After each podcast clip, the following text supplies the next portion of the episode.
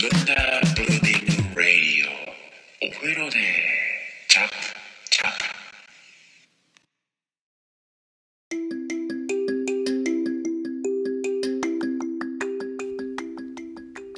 プ文鈴木の手作りラジオ。お風呂でチャップチャップ。今回第3回です。皆さんかがお過ごしでしょうか、えー、文鈴木です。だいぶね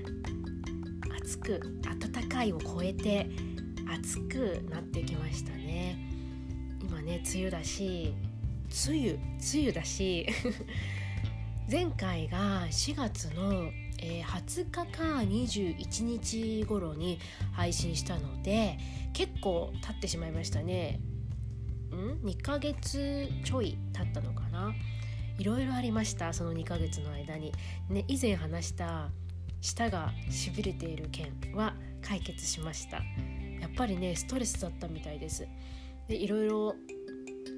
あのその話をしてラジオの収録をした次の日は嘘。次の日ではないけどうんとね1週間ぐらいしたらね徐々に徐々に少しずつそのしびれが治ってきて今はなんか元気です。すごく。今日もすごく元気です。やっぱあこのくらいの時期がね一番私はね元気かもしれないです。暑くなりすぎるとちょっとダメなんですけど秋がでもやっぱり一番好きかな。秋かい。秋がねやっぱり一番好きですね。っていう感じで今日も、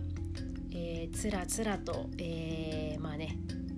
なんてことない話をしてきますよ。お付き合いいただけたら幸いでございます。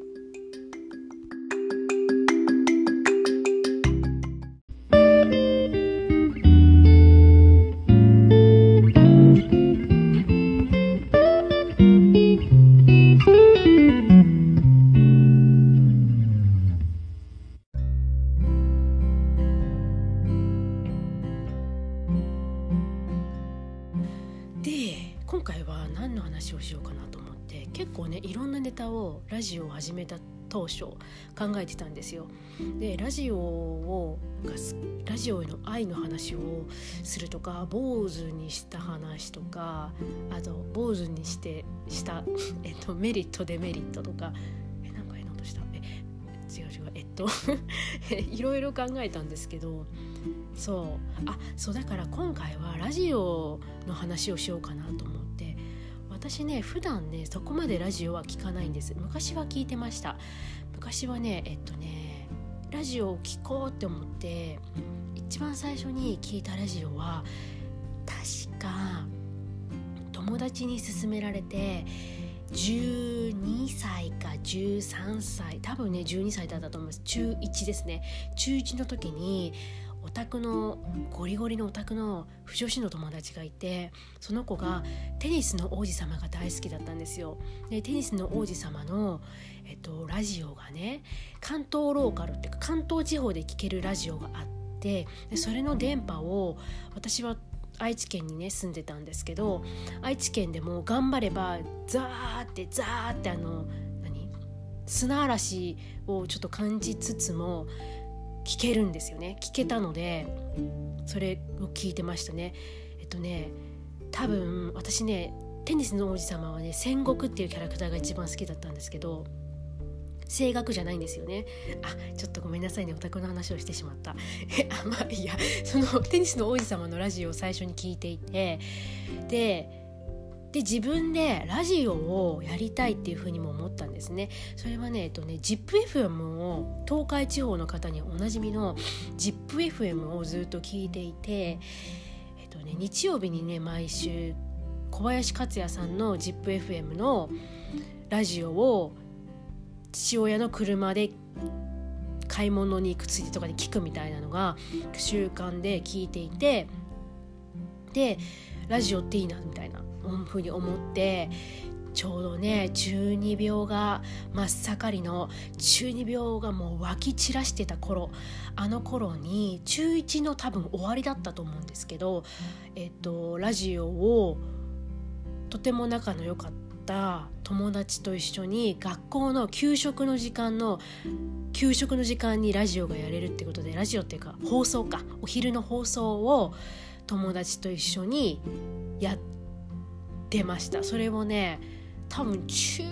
3の初めか中2の終わりぐらいまではやってて1年ぐらいや1年半とか1年ぐらいやったんじゃないかな。でいろんなねこうえっ、ー、と曲のリクエスト聞いたりなんかボックスみたいなやつに紙に紙をなんか職員室の前に置いてあの名前とアーティスト名と曲名とその人のラジオネームを聞いてあのボックスに入れてもらったりあと えっとその給食のお昼の放送を使って誰々さんに気持ちを届けたい誰々さんに言葉を伝えたい人を仲介して言ってあげるとかいろいろやってましたね。で友達はね、えっと、その何 DJ ネームっていうのかな？DJ ネームが友達は清マグっていう名前で今これ晒していいのかな？清マグっていう名前で友達はやっててその子とすごく仲が良かったので。で私は えっとロックハマっていう名前でラジオをやっていて名前の由来はですね私はまあゴリゴリのオタクだったのででナルトが大好きだったんですね。でナルトの中にロックリーっていうキャラクターがいてロックリーがもう本当に大好きでロックリーもう全てが生活が全てロックリーかっていうぐらいロックリーに染まりきってたわけですよ私は。もうロックリーの全てが好きなんですね。もうビジュアルも好きだし性格も好きだしあの努力家なところとかも大好きで声優さんも好きだったしなんでそのロックリーとえっともう一つ大好きな漫画があって えっと「週刊少年ジャンプ」でやってたジャンプがすごい好きだったんですねジャンプでやってた「ピュート福ジャガー」って臼田恭介先生のもう大大大名作ですよ。ピュート福ジャガーの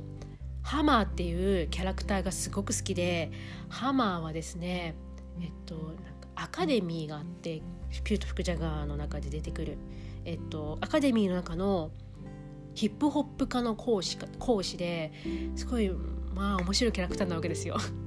そのハマーというキャラクターが大好きだったので大じゃあもうどうしようかなと思った時にラジオをねを作る時に大好きなロックリーと大好きなハマーを掛け合わせてロックハマーにしようと思ってすごいですね今思うと。とても恥ずかしい。でも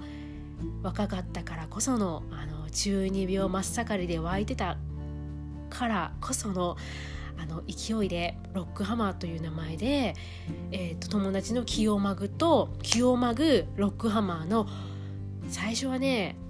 ちょっと今これ言っていいのかな？お昼だドッピュン生放送っていう名前で。もうやだ、えー、と名前でやってたんですけど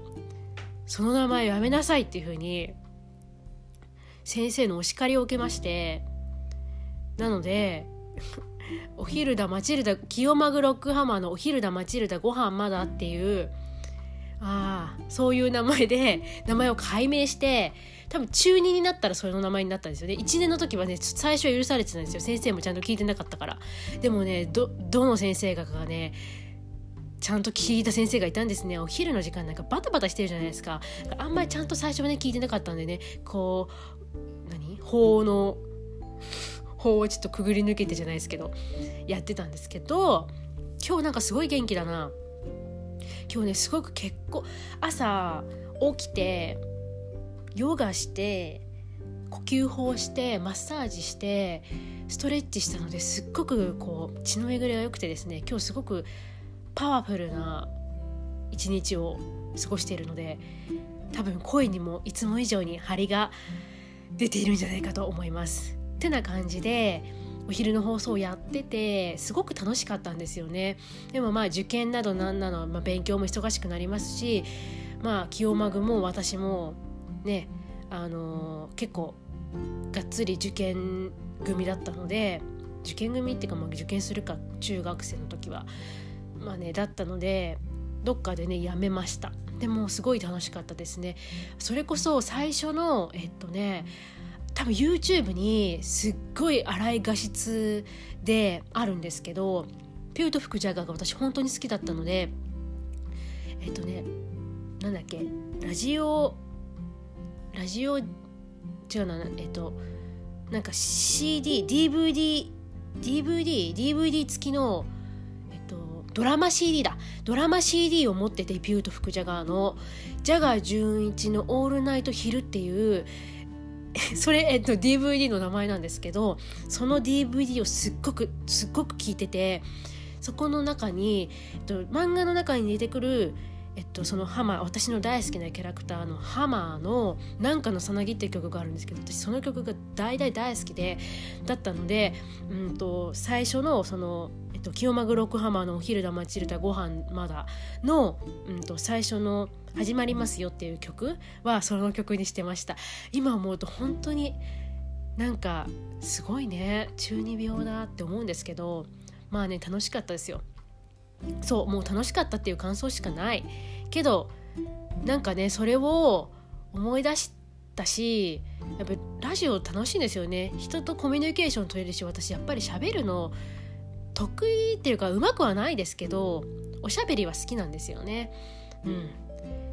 これね今ね10分も経ってないか9分近くこんな話をしてしまいました。今日はこんな感じかな。うん。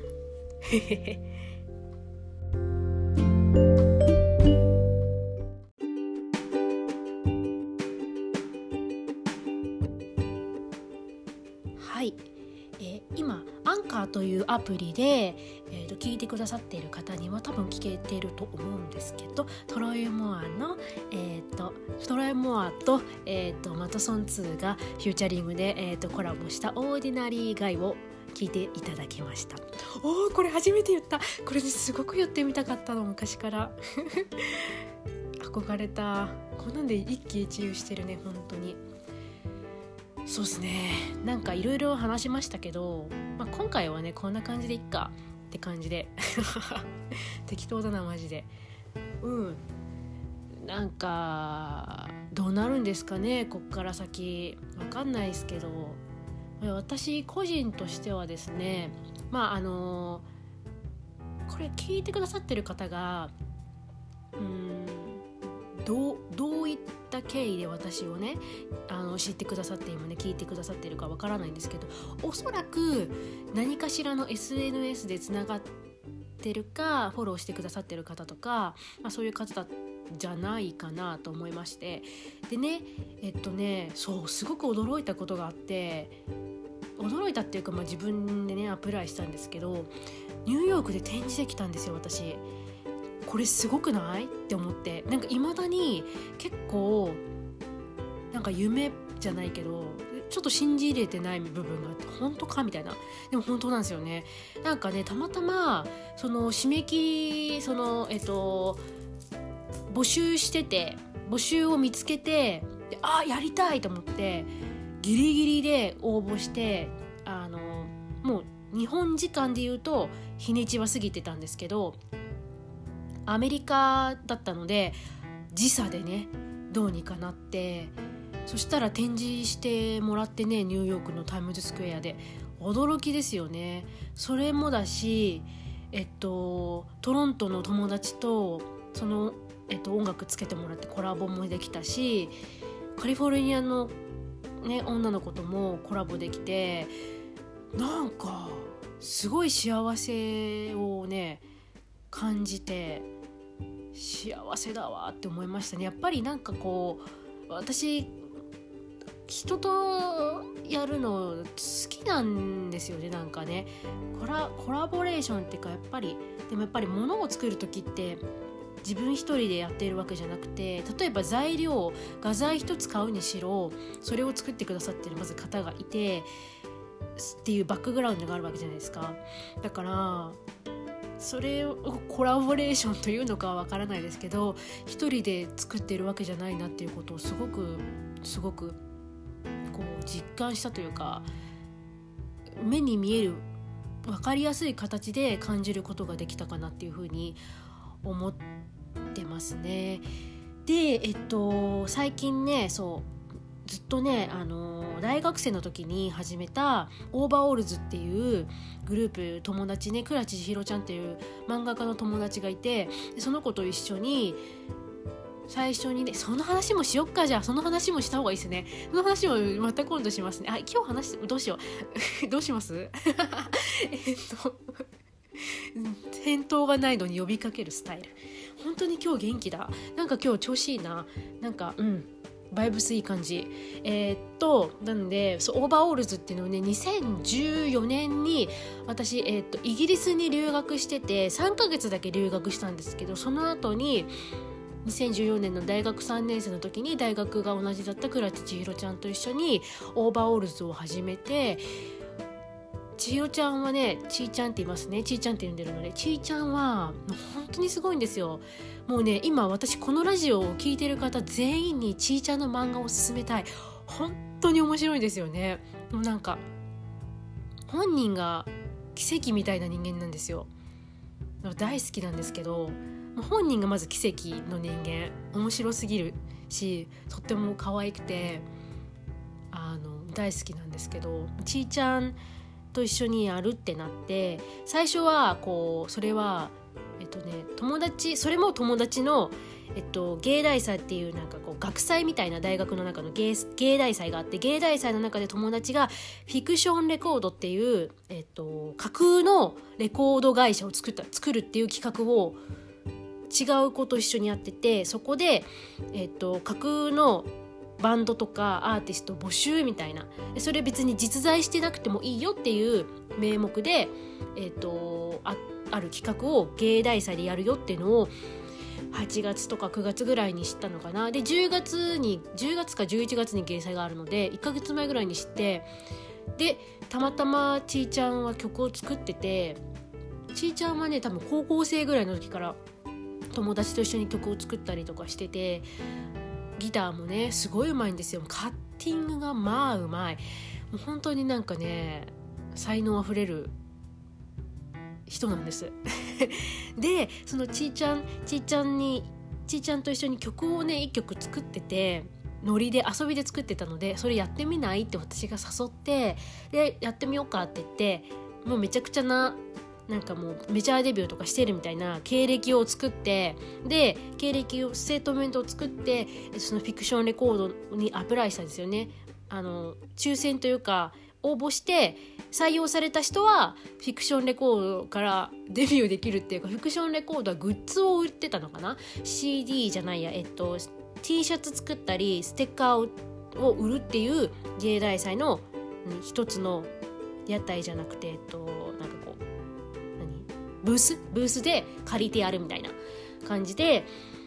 めっちゃ適当だな。分かります？この説明。すごく説明下手だったらすみません。えっとまた今度また詳しく話しますのであの私まで ご連絡ください。まあねまあまあまあまあ。それでそれでえっと本当になんかこのラジオ大丈夫かな？友達に喋るみたいな感覚で。あとゆっくり喋らなきゃ。またちょっとこう勇み足になってた。ふうそうそうなんです。で大学芸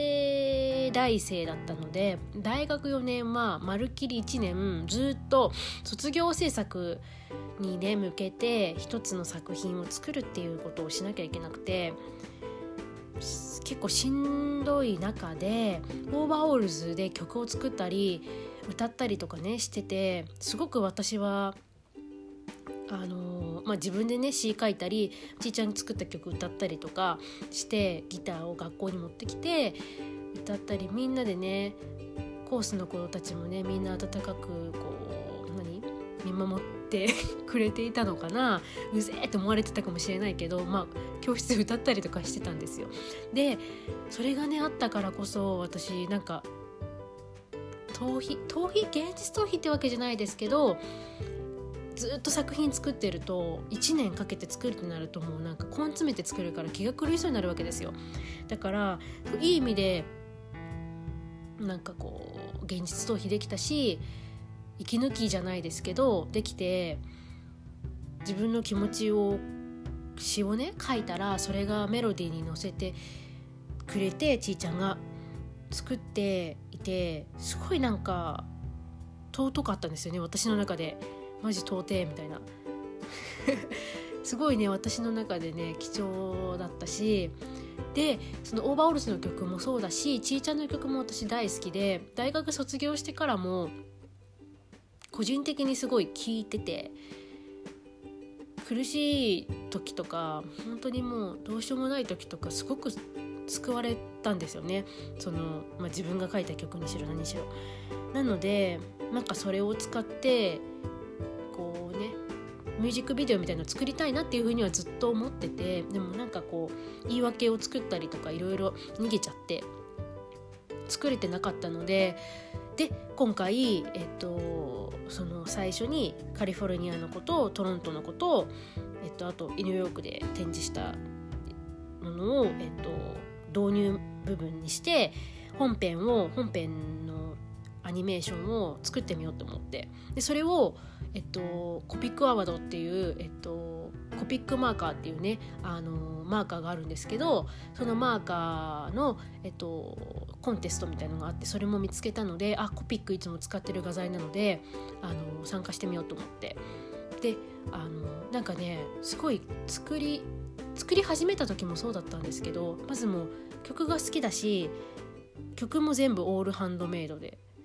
でアニメーションも私作り方すごいどんくさいというか作り方がわからないんですよねアニメーションの。多分正しい作り方じゃない作り方で作ってるのでどう作っていいかわかんないからもう一枚一枚書いて一枚一枚作ってページをそれをつなぎ合わせる方法しかちょっとできないんですよね。なのでその作り方で作って応募してみたんですけどなんかもうねいや受かったら嬉しいですよもちろんたくさんコピコピックもらえるんですね賞としてお金とコピックもらえるのでとっても嬉しいんですけどもうそれ以上にできたことへの達成感となんか喜びもすごいしなんかすっごくねすっごく心が満たされたんですよね。なんででそれを見てくれて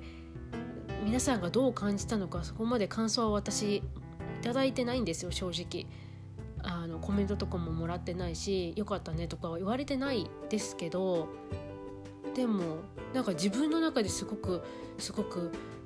あできてよかったって思ったし賞をもらう以上になんかああ嬉しいみたいなできて嬉しくて自分で作るものがすごく昔は嫌いだったんです作品なんてもうただの排泄物ぐらいに思ってて作ることが好きだったので作った後なんてもうどうでもよくて嫌いだったんですねむしろ。自分の作った作品が。なんか人に人の影響を私は受けすぎてしまう人間だったのですごく嫌だったんですけど今回というかうんこの1年とか2年とかまあトロントカナダ行ってからビクトリアもですよね。カナダに1年間ぐらい行ってた間にすごく自分が変われてそれはね多分出会ってくれた人たちとか、まあ、自分が経験したこととか帰ってきたからのこともそうなんですけどすごいなんかね自分をね認めてあげれるようになってきたんじゃないかなっていうふうに思って自分の作品が嫌いじゃなくなりました。し自分のことも嫌いじゃなくなってきた。なんか急に今さっきのお昼だマチルダご飯だまだの話から急になんかね 急になんだろう。なんかちょっと泣きそうだもん。しかもまたすごく喋っちゃってる1回のこの区切りで。まあいいですよ。まあね今回はこんな感じでつらつらつらつら喋ってみました。いかがでしたかね？またねちょっと時間空いちゃうかもしれないしすぐに取れるかどうかわからないんですけど私は、えー、この通り元気です。でねあのー、皆さんも体に気をつけてまあね絶対に手洗いうがいマスクは確実に行ってほしいしあのソーシャルディスタンスもとってでもあの自分の心はねあの元気に豊かにってなっちゃうこともあると思うんですけど高くあの気持ちをねバイブスをあの保てられるように工夫して自分がね気持ちよくご機嫌であのいられるように日々生きていきましょう共に。でねなんかあの感想とか意見とかあったらどうしどういう方がいいのかな？なんかアンカーだとどうやらボイスメッセージみたいのを